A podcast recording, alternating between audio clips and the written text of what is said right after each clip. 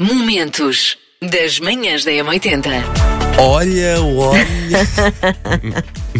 Nem preciso dizer mais nada. Cláudia Macedo. Onde estava a ver nunca mais.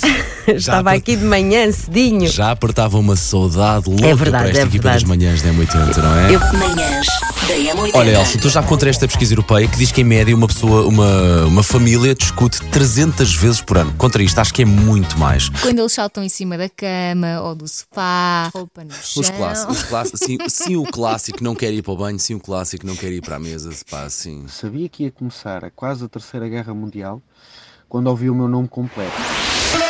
Manhãs da M80. Sei esta. JS, primeiro portar de trás para a frente.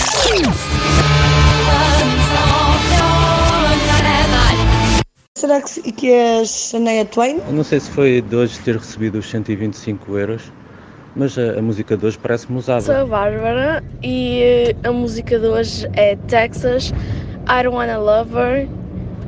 Pá, o meu pai reconheceu pela voz porque foi ele que me disse que eu não percebo nada disto. Macaquinhos no sótão. Pois eu hoje venho evidenciar que por trás de uma grande mulher há cerca de 47 batons do cielo.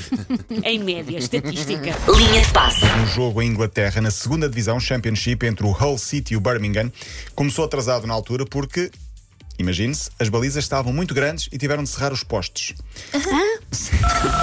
Manhãs da M80. Truques para bebermos mais água, sobretudo porque sabemos que é um bem fundamental para a nossa saúde, que faz muitíssimo bem ao nosso corpicho. Portanto, diz aqui que resulta pôr uma garrafa de água em cada divisão da casa, porque assim não tem aquela preguiça de ir buscar água. Ah, estou bem por todos, tenho aqui a minha Sim, garrafa de água, temos aqui a nossa água. A Susana fica sempre. por osmose, fica com a minha Porque água. a Susana também. tinha aqui o seu chá e depois retirar o sítio da água quente. Ok. Percebem? Ah, ok, ok, pois ok. claro. Ninguém pensa em mim. Momentos das manhãs da M80.